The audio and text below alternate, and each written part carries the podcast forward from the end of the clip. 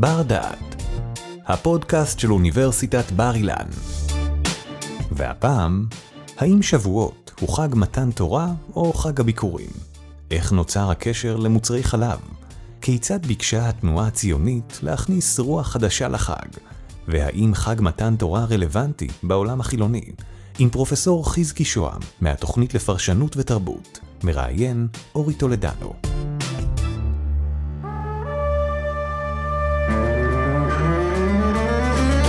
שלום וברוכים הבאים לבר דעת, אני אורי טולדנו, אנחנו ממשיכים בסדרה שלנו שבה אנחנו נכנסים לעומק החגים, גם לסיפורים הפחות מוכרים לגביהם. אנחנו כרגיל עם חזקי שוהם מהתוכנית לפרשנות ותרבות. שלום פרופסור שוהם. אהלן אורי. אני חוויתי כמה חגים בישראל בחיי, ואם אני אנסה לסכם את זה, זה חג ואוכלים בשר, חג ואוכלים בשר. אה, פסח ויצאנו ממצרים ואוכלים בשר. אה, יום העצמאות, קמה מדינה ואוכלים בשר. חג השבועות, פתאום אנחנו מה, התגעגענו ל... לכלי החלב שלנו, רצינו לתת להם תפקיד, פתאום אוכלים חלב, מאיפה זה מגיע? כן, שאלה טובה. ואתה יודע מאיפה מגיעות המסורות הקדומות האלה, שבגלל אנחנו אוכלים חלב בחג? אה, הן לא כל כך קדומות, קודם כל. כן. אה, ואולי נגיע לזה בהמשך, זאת אומרת, יש פה שילוב של אה, עירוב בין אינטרסים כלכליים ומדרשים מאוחרים שהם הסברים לאיזשהו מנהג שנוצר. אבל הוא מנהג מודרני למדי, צריך להגיד. אז לפני שאנחנו מבינים את עניין החלב, בואו נחזור אחורה. מאיפה מתחיל חג השבועות, אחד משלושת הרגלים? אז זהו, אז קודם כל, מה השם של החג. זאת אומרת, אה, שבועות או ש... שבועות. כן. חג הקציר, אה, יש הרבה, חג, יש הרבה כן. שמות. חג הביקורים, חג מתן תורה. אנחנו כן. בעצם, ה, השם של החג נותן לנו אה, לא מעט מידע על, על המהות של החג. וזה שחגים באופן כללי לובשים צורה ופושטים צורה, הם עוברים מתקופה אחת לאחרת, נודדים ומקבלים משמעויות חדשות, וזה בא לידי ביטוי גם בשינוי של השם. והשמות השונים של החג מבטאים משמעויות שונות שניתנו לו בתרבויות יהודיות שונות. אז, אז למעשה, שוב, מי שהאזין לפרק שלנו של ל"ג בעומר יודע את זה, אנחנו מדברים על התכנסות של כמה מועדים לכדי חג אחד? אמ, זה, זה, זה לא בדיוק כמו בל"ג בעומר, זה חג ש... זה לא איזה חג מסתורי, זה חג שיש לו משמעויות יחסית ברורות, אה, אבל, אבל משתנות לגמרי מתרבות אחת לחברתה. בתרבות המקראית זה חג הביקורים, חברה של חקלאים. אחר כך אה, בעולם של חז"ל זה הפך להיות חג מתן תורה, משהו שלא היה קיים בכלל קודם. אחר כך בעולם הציוני ו- אה, ו- והישראלי זה הפך להיות משהו אחר, שוב איזושהי חזרה למקורות החקלאיים של החג, אבל, אבל, אבל בצורה קצת אחרת. ובצד זה יש גם כל מיני מנהגים עממיים, כמו אכילת מאכלי החלב שכבר הזכרת, חג המים. אמ, ש... כן, לאנשים שיצא להם לפעמים ככה לחטוף שקית מים באמצע הרחוב. זה חג, זה בסדר, זה, זה מקובל ב, בימים האלו. נגיד. כן. אמ, אוקיי, אז בואו נחזור חזרה להתחלה, למקורות התנ"כיים.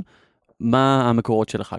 אז ב, ב, בתרבות המקראית, אה, באופן כללי, אה, בכלל, לוח החגים שמופיע בתורה הוא לוח החגים של חברה חקלאית. אה, ו, ו, וכל החגים, לא, כמעט כל החגים, מצי... עם, עם יוצא הדופן של ראש השנה ויום כיפור. אמ, כל שאר החגים מציינים בעצם איזשהו, איזשהו מועד על, על לוח השנה החקלאי. Mm-hmm. האסיף, הקציר, אה, תחילת הקציר, סוף הקציר. אה, חג השבועות מסמל בעצם את סוף הקציר. ו... אה, והוא נקרא גם חג הביקורים. קודם כל, השם חג השבועות אה, נובע מזה שכן, לפי הסבר של התורה.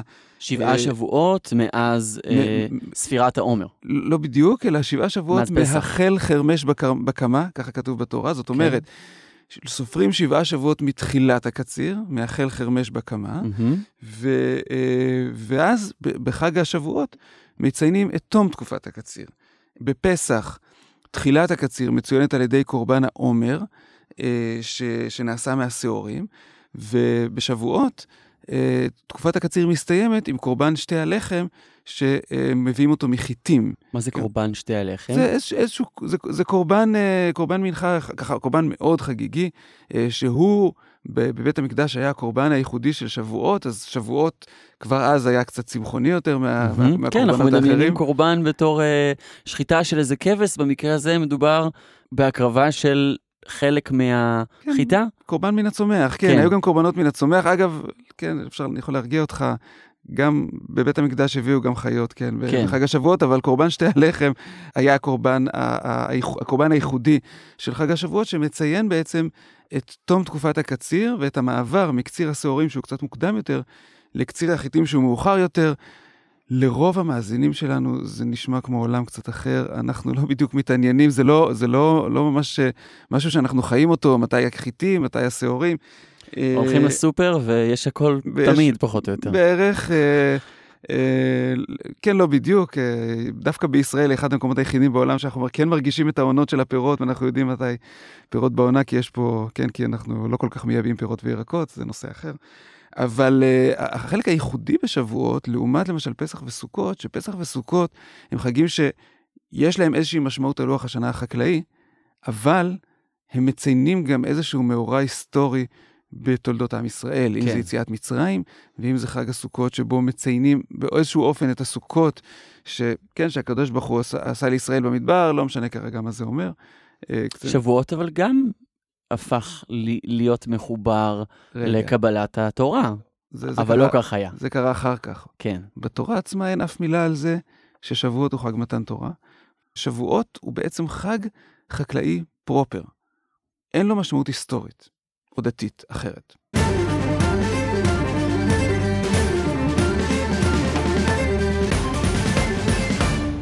דיברנו על חג השבועות במשמעות הראשונה שלו, התנ"כית שלו, כחג חקלאי, כחג הקציר, אבל כיום אחד הביטויים הכי דומיננטיים של החג זה חג מתן תורה.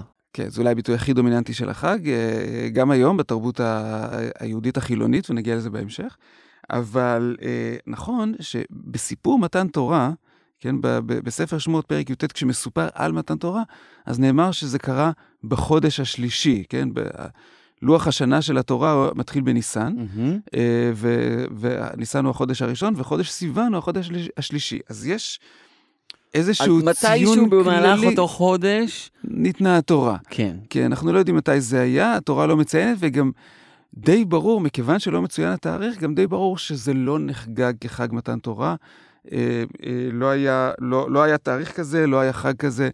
אה, האזכור הראשון למשמעות שאיננה חקלאית לחג השבועות, מופיע בעצם בכתות מדבר יהודה, שבחלק מהן ציינו את אה, חג השבועות בתור היום שבו נכרתה הברית בין השם לבין נוח אחרי המבול, כן?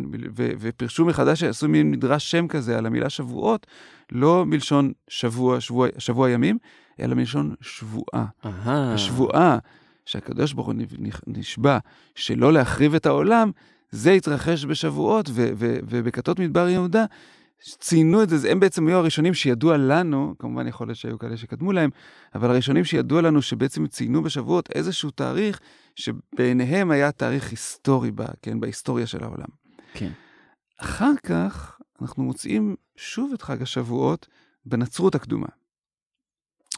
בנצרות הקדומה אה, אה, הייתה, כלומר, בברית החדשה, בספר מעשה השליחים, אה, פרק ב' זה מופיע... קצת לא נעים לשמוע שהיהדות אה, מעוצבת בין היתר גם על ידי הנצרות, למה? אבל זה כך. כי לא יודע, זה... הייתי רוצה לחשוב שלנו, הנה, חג הבירורים, שלנו הבכורה אה, בחגיגת החג הזה. תראה, זה לא תחרות. אה, אני חושב שבסך הכל, אה, כאילו, יש, יש, יש, כמה, יש כמה דברים, כמה רבדים לשאלה הזאת. קודם כל, אה, תרבויות לא, לא, לא נולדות בוואקום. אה, כמו שלוח השנה שלנו הוא בעצם לוח השנה הבבלי. מהמם. כן, אה, אנשים שהיום מתלבטים בלוח השנה העברי לאזרחי, הם בעצם מתלבטים בלוח השנה הבבלי לרומי. כן. כל אחד יבחר. אה, תמוז, אוגוסט, זה, זה, כן, זה שמות של, אה, של דמויות אה, מיתולוגיות, דמות בבלית ודמות רומית. אבל, אבל באופן ספציפי, צריך להבין שהנצרות הקדומה, בתפיסה העצמית שלה, הייתה כת יהודית. כן. ועל זה, אגב, אתם יכולים לשמוע ולהרחיב. בפודקאסטים של דוקטור דני יפה שמדבר על ישו, אנחנו מדברים על זה שמה. כן, אז זהו, אז החשיבות של חג השבועות בנצרות הקדומה, כן, הפנטקוסט, אה, מה שנקרא, שיש בספר מעשה השליחים, אה, בעצם אה, מסופר לנו שהייתה התגלות מאוד חשובה, אני לא נכנס לפרטים, שבעה שבועות בדיוק אחרי מותו של ישוע. ש... ו... ועד היום, ב... ברוב הזרמים הנוצרים, הפנטקוסט, כן, שנמצא ש... שבעה, ש... מותו של ישוע, צריך להזכיר, הוא בעצם הפסחא. Mm-hmm. זאת אומרת, האירועים, סביב האירועים של הפסחא, יום שישי, יום שישי הטוב, והפסחא עצמו, ועכשיו, שבעה שבועות אחרי, אחרי מותו של ישוע ועלייתו על הצלב השמיים, ובעצם, כן, הריגתו של אלוהים למען האנושות, mm-hmm. זה עיקרון תיאולוגי מאוד חשוב. בנצרות? בנצרות מתכנסים בעצם התלמידים בעקבות ההתגלות הזאת, ופנטקוסט נחשב עד היום כחג ייסוד הכנסייה הנוצרית. זה בעצם הזמן, שבעה שבועות אחרי מותו של ישוע, תלמידיו מתכנסים יחד ומייסדים בעצם את הדבר, את, ה, את, את הנצרות בתור תנועה דתית, mm-hmm. כן, הופכים את, ה, את המוות של ישוע למען העולם, הופכים אותו, ל, נותנים לו גוף ו, אה, ו, ו, כן, ואיזשהו ממסד, איזושהי, איזושהי צורה חברתית. אז כשאנחנו קוראים לזה חג ייסוד הכנסייה, אז כן, זה מתחיל להישמע מוכר. כן. חג ייסוד הכנסייה, חג מתן תורה. אז המסורת של חג מתן תורה היא למעשה מעין מסורת מתחרה לחג ייסוד הכנסייה? לא מתחרה, לא הייתי אומר שהיא מתחרה. אני חושב שיש פה איזשהן השפעות יותר uh, נסתרות, כן. או... Uh, כלומר, לא, לאו דווקא השפעות מודעות, ויש פה, פה באמת יחסים uh, uh, לא פשוטים, שאני, אני, בא לידי ביטוי גם בשאלה שלך מקודם, אמרת שזה לא נוח. אני לא מרגיש עם זה לא נוח, אבל אין ספק שחז"ל הרגישו עם זה מאוד לא נוח, כי בכל זאת, אף על פי שהנצרות הייתה כת יהודית, הייתה כת יהודית מתחרה וביניהם כופרת. אמ, וצריך להזכיר, כן, שאחרי חורבן המקדש, אה, עלתה את, ה, את העולם היהודי הכהני, אה, החליפה אה, תרבות רבנית, שהדגישה במקום את עבודת הקורבנות, הדגישה את לימוד התורה, בתור אולי הערך היהודי האולטימטיבי והערך שסביבו מאורגנת הקהילה היהודית. עכשיו, מכיוון שחג הביקורים, להבדיל מפסח ולהבדיל מסוכות, לא הייתה לו אה, איזשהו, איזושהי משמעות היסטורית. כן, בפסח זה היה קל יותר. פסח יוכל להמשיך לציין את יציאת מצרים גם אחרי כן. חורבן בית המקדש, גם כבר אחרי שאין קורבן פסח. אז מצאו כן. את הדרך החליפית, ומן הסתם נגיע לזה כשנדבר על פסח. אבל שבועות נותר ריק מתוכן. מה שקרה זה ש... שבועות, ברגע שנחרב בית המקדש, אה, בתור חג שמתרחש כל כולו במקדש, נותר ריק מתוכן. עכשיו, נוצר צורך ליצוק לתוך החג תוכן חדש, ולאט לאט הוא הפך לחג מתן תורה בעקבות האזכור המאוד מעורפל בתורה, לזה שמעמד הר סיני התרחש מתישהו בחודש סיוון. כן. אז כבר לא הייתה בעיה לומר שזה בעצם התרחש בו' בסיוון, ויכול להיות מאוד כמובן, אנחנו, אין לנו על זה אלא ספקולציות, אבל יכול להיות מאוד שההתפתחות הזאת הייתה קשורה, ולו באופן פולמוסי, לחשיבות של חג השבועות בקרב כתות מדבר יהודה ובקרב הנצרות הקדומה, וכך חג השבועות הפך להיות חג מתן תורה, ועבור חז"ל, שהדגישו כל כך את ערך לימוד התורה בתור הדבר שסביבו מתייצבת מחדש הקהילה היהודית אחרי החורבן, וזה, וזה עולם שהחזיק מעמד, כן, כ-1800 שנה אחר כך, העולם, העולם הערכי הזה, אה, עבורם חג השבועות, חג מתן תורה, הברית בין הקדוש ברוך הוא לעם ישראל, הפך להיות בעצם היום שבו עם ישראל נהיה לעם. אז באיזשהו מובן, זה כן המשיך את הקישור המקראי בין פסח לבין שבועות, רק שהקישור המקראי עבר, עבר מ, מקישור חקלאי בין קציר שעורים לקציר חיטים, לקישור היסטורי, מ, ש, שבו הזמן הזה שבין פסח לשבועות, הוא זמן שבו עם ישראל עובר את התהליך מיציאת מצרים עד למתן תורה, וזה בעצם המיתוס המכונן שלו בתור עם.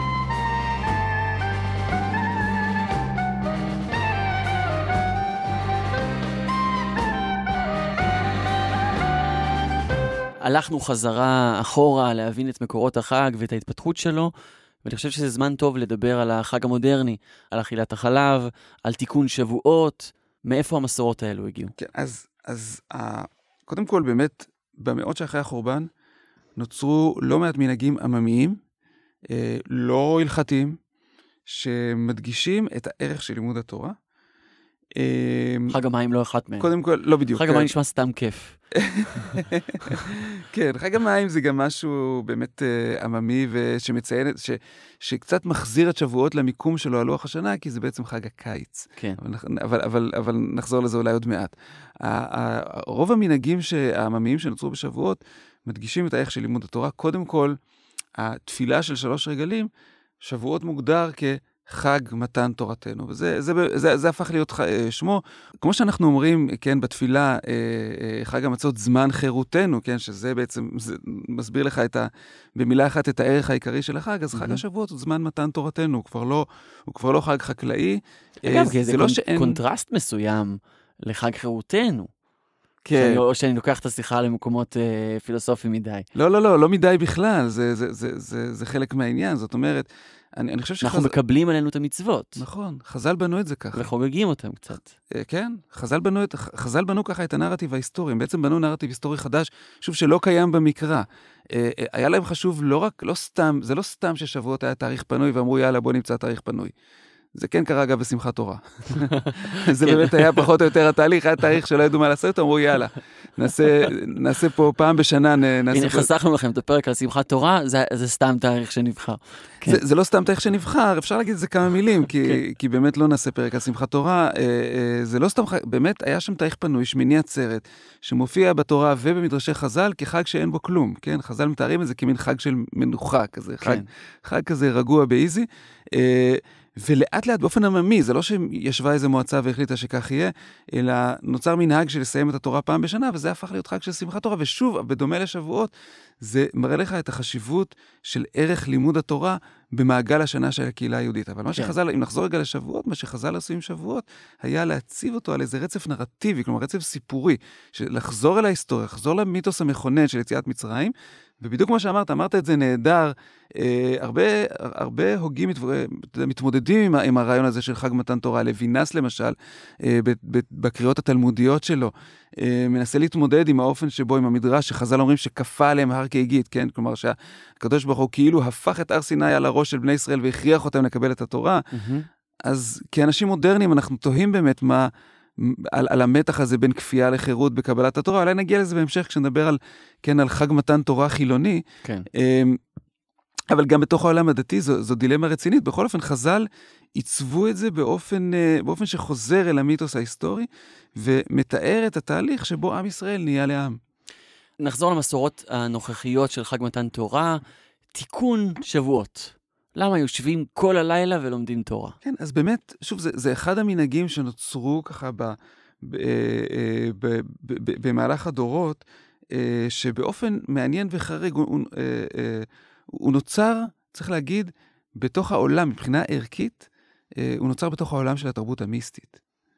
זאת אומרת, אנשים שהיו למשל בישיבות ליטאיות, בישיבות של מתנגדים, בישיבות שככה לא כל כך, כן, לא, לא, לא, התרבות המיסטית לא באה להם טוב בדרך כלל, כן. אז אה, הרבה פעמים שומעים כזה כל מיני אמירות ציניות, ואומרות ש, שכן, איך זה הורס את החג, המנהג הזה, כי אחרי זה אתה ישן כל היום ואתה עייף כל היום, והלימוד תורה של הלילה הוא בעצם לא לימוד כל כך איכותי, אתה יושב ומנקר מול, כן, מול הגמרא, או, או, או מנקר בשיעורים, ו, אה, והרעיון הזה של ללמוד תורה כל הלילה, הרעיון של תיקון, גם המילה תיקון, היא מילה קבלית, כן?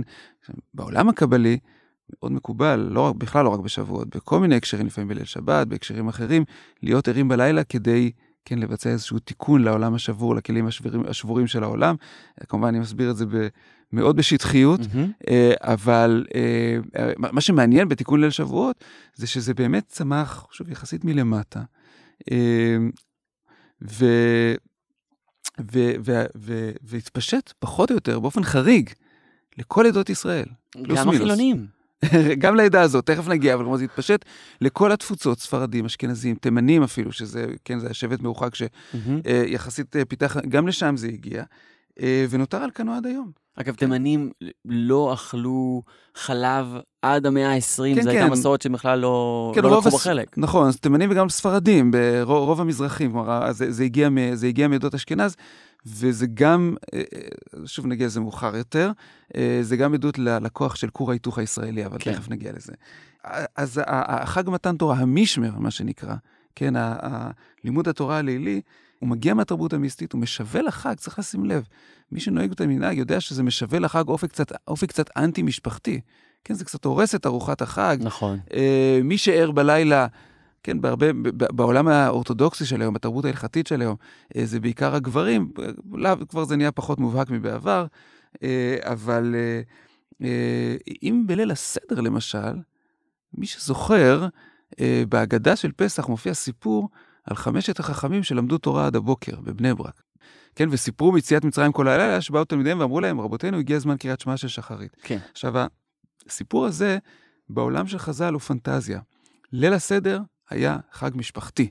למדו תורה בפורום המשפחתי, לא בפורום של חבורת הגברים שלומדת תורה בנפרד מהמשפחה. זה, זה יותר עניין של שבועות. זה כן קרה בשבועות. בשבועות, הפנטזיה, מה שהיה אצל חז"ל בליל הסדר סוג של פנטזיה, אה, או על כל פנים לא מציאות מקובלת, בשבועות, במאות, לא, לא בימי חז"ל, אלא במאות השנים שלאחר מכן, אה, בימי הביניים והלאה, אה, הפנטזיה הזאת הפכה למציאות. זה פחות מתאים לתרבות ההלכתית, זה מנהג בעל אופי מיסטי, גם אם הוא עממי ומקובל בשכבות רחבות. זאת אומרת, זה לא ש... כשאני אומר שהמנהג הוא בעל אופי מיסטי, זה לא שאני אומר שהתורה שלומדים זה דווקא ספר הזוהר, או, הקבל, או אה, טקסטים קבליים אחרים. אלא שהוא הגיע ממסורות יותר מיסטיות. כן, שהוא מבטא איזושהי רוח מיסטית, גם אם מציינים אותו הרבה אנשים שבתודעה העצמית שלהם רחוקים מאוד מהתרבות המיסטית.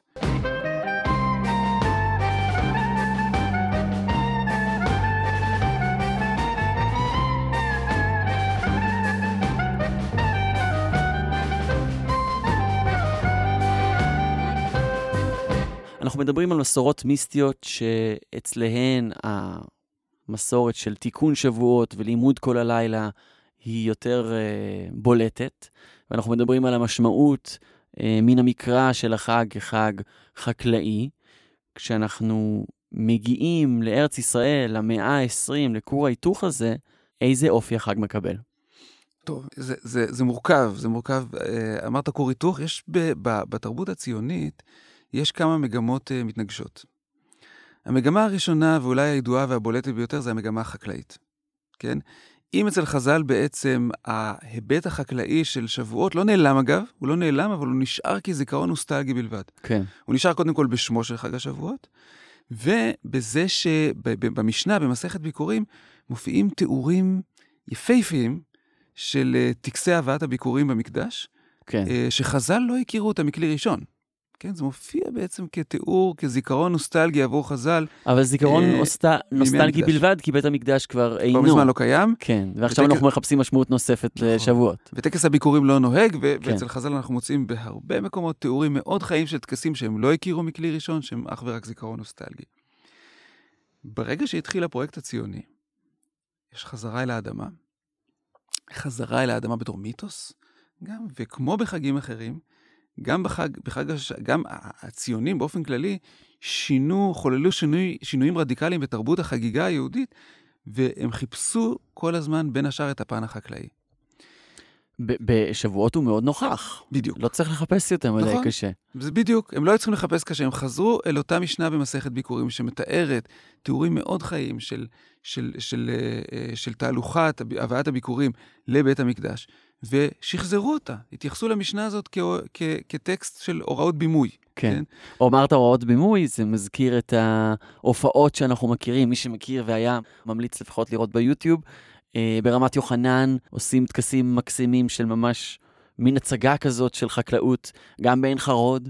נכון, נכון, אפשר לראות ביוטיוב אגב, אה, גם אה, סרטים ישנים משנות ה-30, של חגיגות זיכרון הביקורים, ותכף נדבר על השם הזה, אה, במושבה הדר הכרמל למשל, אה, ובמקומות נוספים, אה, זאת, זה לא בעיה למצוא את זה ברשת, ובכמה וכמה מקומות מרכזיים, גם מושבות חקלאיות, אבל אפילו במקומות עירוניים, כמו המושבה הדר הכרמל, הלוא היא כן. חיפה בעצם של היום, כן. כן? וכבר אז, אמנם קראו לה מושבה, אבל הייתה בעצם אה, אה, יישוב עירוני. זה מעניין, יש פה גם קונטרסט של בין העיר לכפר. נכון, נכון, נכון. אבל, אבל כי, כי גם אצל, גם בעולם הציוני, וזה כבר, ופה מתחילה להתחדד, מתחיל להתחדד איזשהו מתח פנימי בעולם הציוני, גם בעולם הציוני, החקלאות היא אומנם מציאות, אבל היא גם נוסטלגיה. והיא חלק מהאתוס. והיא חלק מהאתוס. אני והיא... יכול, גם אם אני אזרח עירוני בשנות ה-30 וה-40 וגר בתל אביב, בירושלים או בחיפה, עדיין יהיה לי כבוד לחקלאי כחלק מהאתוס הציוני. נכון, וזה לא רק כבוד. אה, זה, זה באמת, זה, זה משהו שאנשים האמינו שהוא חייב להיות השלד של החברה החדשה, גם אם בפועל למעשה 80, בין 80 ל-90 אחוז אה, מהיישוב היהודי גר בערים. כן. אה, ו, ו, ו, אבל כחלק מה, מהתרבות העירונית שנוצרה, ודווקא בתרבות העירונית, נוצרה איזושהי נוסטלגיה מחודשת אל עבודת האדמה, והרבה מטקסי זיכרון הביקורים הפכו להיות מאוד פופולריים דווקא בערים, אבל הם גם היו מאוד פופולריים גם אה, במושבות, להבדיל, דרך אגב, מטקסי הנטיעות של ט"ו בשבט, שגם עליהם אנחנו נדבר בהזדמנות, כן. שבהן, שהם היו בעיקר טקסים עירוניים, ולא טקסים ב, ביישובים החקלאיים, שם הם היו, הם לא היו כל כך פופולריים. בכמה מה, מהמושבות החקלאיות ובכמה קיבוצים, לקחו בעצם את המשנה במסכת ביקורים, פרק ג', והפכו אותה להוראות בימוי. כן, המשנה נותנת תיאור חי, שואלת כיצד מעלים את הביקורים, ו, ו, ונותנת ככה תיאור מאוד יפה של איזה מעמד מאוד גדול וחגיגי, ומתארת את התהלוכה, ומי, ו, ומי מביא מה, ואיזה סוג של פירות. והשור הולך לפניהם, וקרניו מצופות זהב, ועטרה של זית בראשו, וה, והחליל מכה בפניהם, ו, ו, ויש שם ככה תיאור מאוד דרמטי, ואז עוצרים, ואז ממשיכים, ואז עוצרים, ואז ממשיכים, ופה יוצאים אנשים לקראתם, ו, ויש ככה תיאור מאוד מאוד חגיגי, ושואלים אם באתם בשלום, כי חלק מהתיאור זה גם עניין של עלייה לרגל, כן. אה, עד שמגיעים להר הבית. אה, ו- ומתי קוראים את הפרשה וכן הלאה. מה שעשו בקיבוצים, כמובן, וזה מדגיש גם את, השתמשו בזה כהוראות בימוי, כמובן לא לקחו את הטקס הזה כלשונו. כן, כי היה צריך לבנות את... את בית המקדש מחדש. בדיוק, כי את בית המקדש החליף בעצם המרחב הציבורי המקומי של הכפר או העיר, כן, כן ה, לא יודע, בית העם או משהו כזה. הכהן שמקבל את הביקורים מידי העם, הוחלף בעצם בנציג קק"ל. כן. והביקורים... איך יהיה הבדל הדק. כן. הבדל קטן. והביקורים הוגשו לא לבית המקדש ולא לאלוהים, אלא לחיזוק ההתיישבות היהודית בארץ ישראל. כן? וזה כמובן, אז... שזה הערך העליון שקצת מחליף את אלוהים. בדיוק. בתנועה הציונית. בדיוק. עכשיו, זה, זה, זה היה בעצם, ה, ה, זאת הייתה הליבה אה, של החגיגות. זה כמובן לווה, לווה כמו שאמרת מקודם, ב, ב, בהמצאה הציונית המרתקת שנקראת מסכת, הופעות, דקלומים. וכולם אה, לבושים לבן. לבושים לבן, לבן זה הצבע של החג. כן. גם האסתטיקה, אסתטיקה מאוד חקלאית, מקושטים, מקשטים בשיבולים, כן. ועומדים על, על אלומות, וים השיבולים, השיבולימלים וכן הלאה. וה, ושוב, ושוב צריך להדגיש שככה זה היה נראה גם במושבות החקלאיות וגם ב, ב, במקומות אה, עירוניים יותר. עכשיו, החג בפאזה הזאת עורר ויכוח בין דתיים וחילוניים. ויכוח על החילול של החג. לא ויכוח על, הפ... על עצם הפורמט החדש, זה פחות הפריע לדתיים. הפריע לדתיים שזה מתרחש בשבועות עצמו. למה מבחינתם יש פה חילול של החג? כי זה חילול של החג ברמה הטכנית. זאת, כי זה, כל וזה... עוד אנחנו מחליפים את בית המקדש, וכל עוד אנחנו מחליפים את הכהן בנציג קק"ל, יש פה אה, מהלך אסור מבחינתם. להפך, זה לא מפריע להם. זה לא מה שמפריע להם. אז מה מפריע? זה עצם העובדה שבחג, החג זה כמו שבת, כן? מבחינת האיסורים, אסור לנסוע, אסור להדליק אש, אסור לנגן במוזיקה, ו- ו- ולקיים התכנסויות, כי אנשים מגיעים לזה מ- מ- מרחבי הארץ לראות את הטקסים האלה, זה מה שהפריע לממסד הדתי. ומה שקרה, ולא בפעם הראשונה, אתה לא תופתע לשמוע מי ניצח בוויכוח. הדתיים. כנראה. ו- אבל, אבל הם ניצחו בוויכוח לא כי הם היו חזקים פוליטית, זה מה שמעניין. Uh, מדובר על תקופת היישוב, אין פה, אין ממשלה ואין שיקולים קואליציוניים. Uh, היו לחצים, זה, זה לא מדויק מה שאמרתי, ברור שהיו שיקולים גם קואליציוניים, אבל היו לחצים מגופים שונים, ובהם אני רוצה לציין במיוחד את המעורבות של חיים נחמן ביאליק, שהיה בכלל מאוד מעורב בהנדסה התרבותית של היישוב, בהמצאה של טקסים חדשים, בהמצאה של פורמטים תרבותיים חדשים, ב- ב- ביצירה של מנהגים חדשים לשבתות ולחגים, אה, וביצירה של פולקלור יהודי חדש. וביאליק אמר, לא יקרה שום דבר אם נעשה את זה למחרת באיסרו חג. אה, וברגע שאדם אה, עם משקל ציבורי כמו ביאליק אמר דבר כזה, והוא לא, והוא לא היה היחידי בדעה הזאת, אה, זה בעצם, אה, אה, זאת, זאת הייתה כן הפשרה שהושגה. אה, הדתיים אה, רעשו וגעשו על העניין מפני שהטקסים האלה התרחשו בנקודות התיישבות שהיו באדמה שבבעלות אה, קק"ל.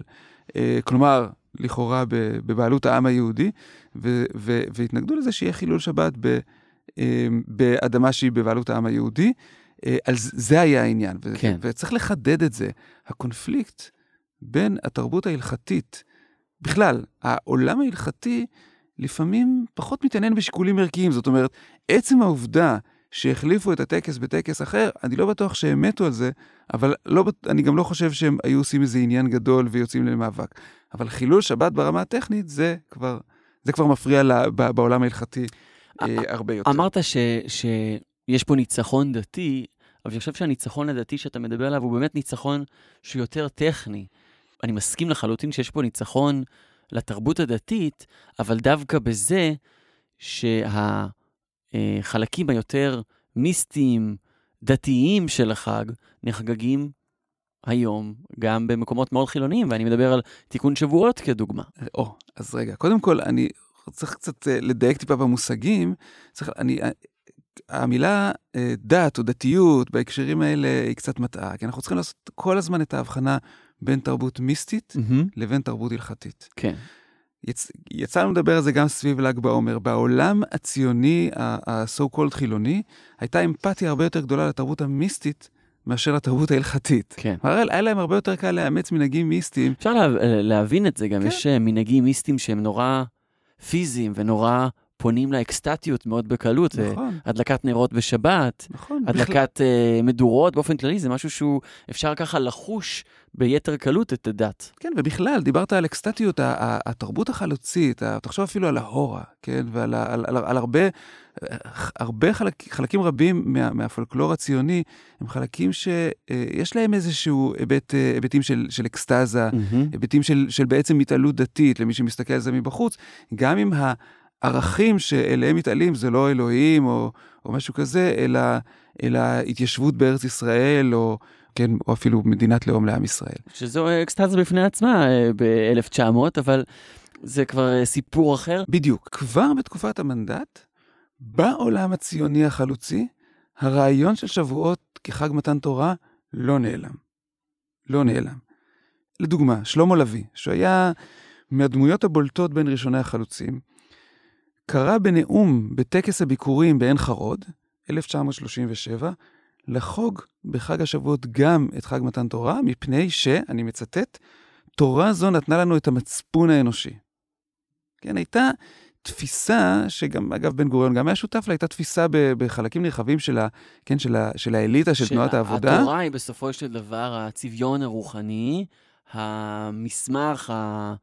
ש... שמאפשר את הקמת הבית היהודי בארץ ישראל. גם, אבל גם שהתורה היא סוג של, היא בעצם תחילתו של המוסר היהודי, כן? כן. הת- התורה, אה, הסוציאליסטים שבהם ראו אותה גם כאיזשהו מסמך סוציאליסטי, אה, ו- ועל כל פנים הם ראו אותה כאיזושהי אה, איזושהי עדות לתרומה הגדולה של עם ישראל לעולם, שעם ישראל תרם לעולם את, ה- אה, את המצפון. אני לא מחווה דעה על זה אגב, אני, כן, בעיניי יש פה איזשהו פתוס קצת מוגזם, אבל הם באמת האמינו בזה, ולוי, אה, כן, ורבים מחבריו לדרך חשבו שהוויתור על הרעיון של מתן תורה ועל רעיון של לימוד התורה יזיק לפרויקט ההתחדשות של התרבות היהודית שהציונות גילמה עבורם. הם ראו את הציונות לא רק כפרויקט פוליטי, אלא גם כפרויקט תרבותי, פרויקט של התחדשות יהודית, ולכן גם הביקורת שלהם על הממסד ההלכתי היא ביקורת שנעשית בעצם בשם איזושהי, משהו שהיינו יכולים לכנות רפורמה דתית. אה, נשמע פשוט שהחג הזה הוא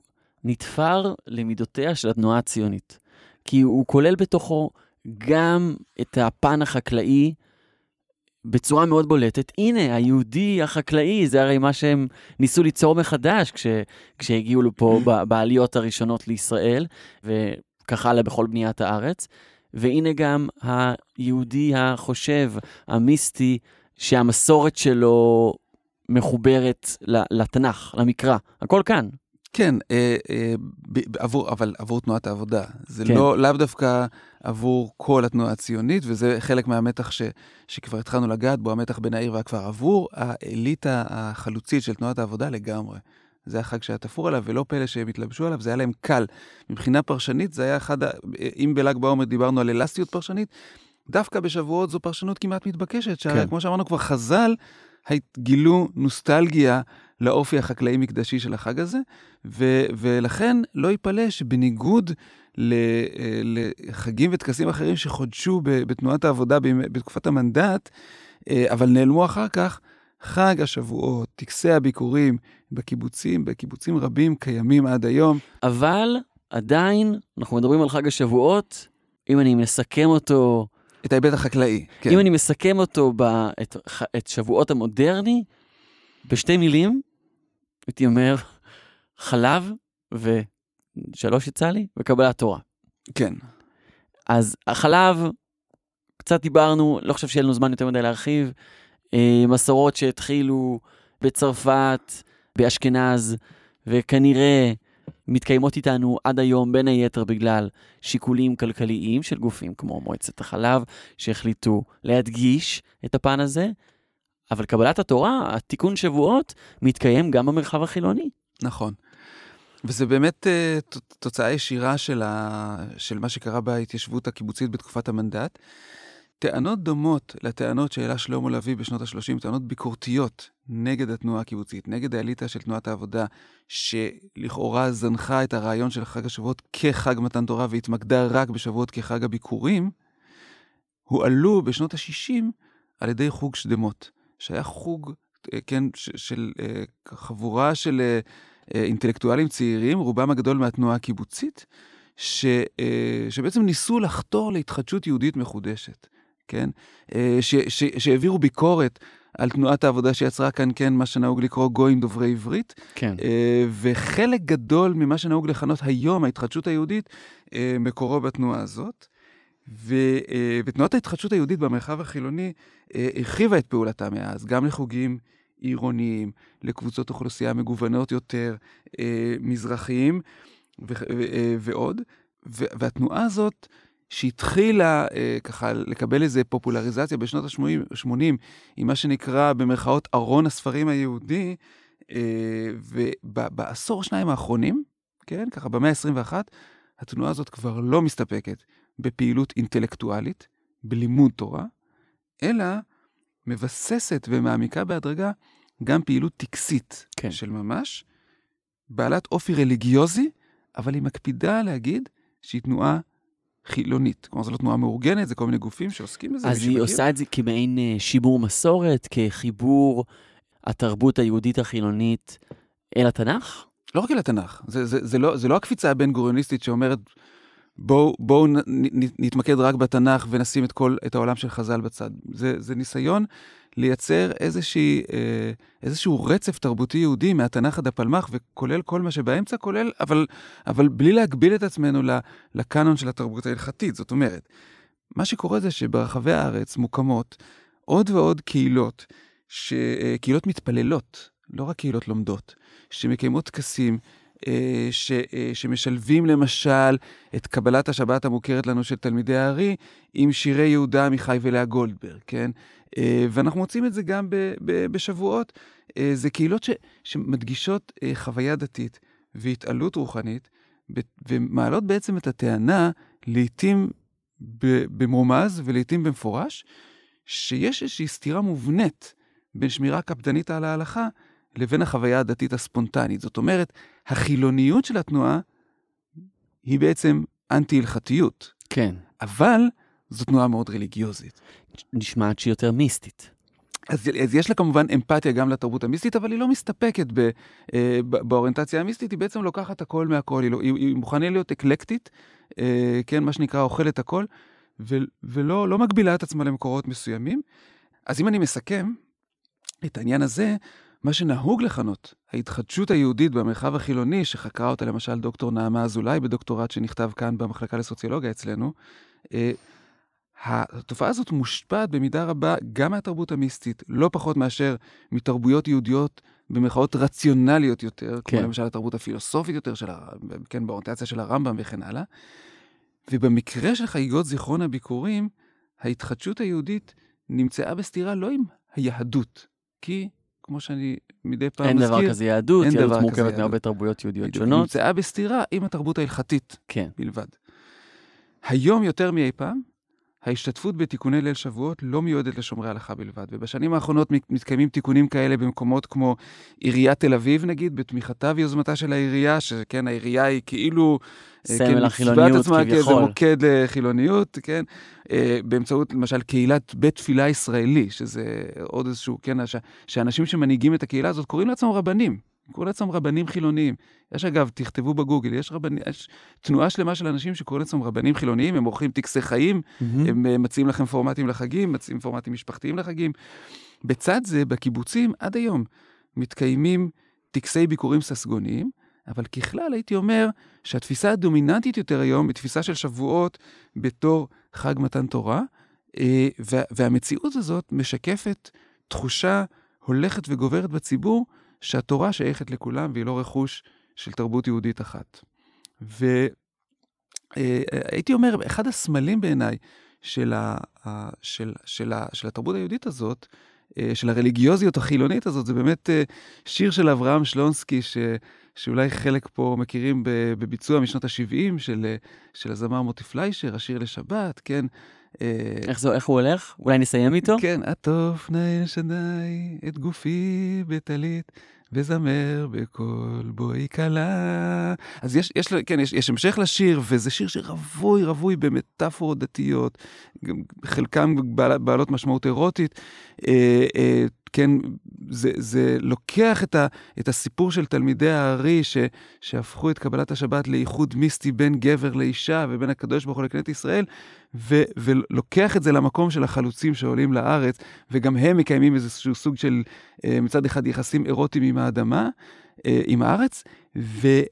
אבל בניגוד ל, ל, לאחרים בתנועת העבודה, שלונסקי אה, לא נוטש את עולם הסמלים הדתי, הוא משתמש בו אה, אה, כחומר ביד היוצר, ומדגים לנו עד כמה העולמות האלה, אה, כמה שהם שונים אחד מהשני, כמה הם מחוברים, וזה בעצם גם מה שקורה עם חג השבועות. חג השבועות, חג מתן תורה, חג הביקורים, מתלכדים ביום אחד. אלו משמעויות שונות, אבל בעולם הישראלי של היום הם חיות זו עם זו אה, בסך הכל בשלום. פרופסור חזקי שוהם, התוכנית לפרשנות ותרבות, תודה רבה. תודה, אורי. תודה שהאזנתם לבר דעת. מיטב המרצים והחוקרים של בר אילן בחרו עבורכם את הנושאים המסקרנים ביותר מתחום התמחותם. התוצאה? ספריית פודקאסטים משובחת שכולה זמינה לרשותכם.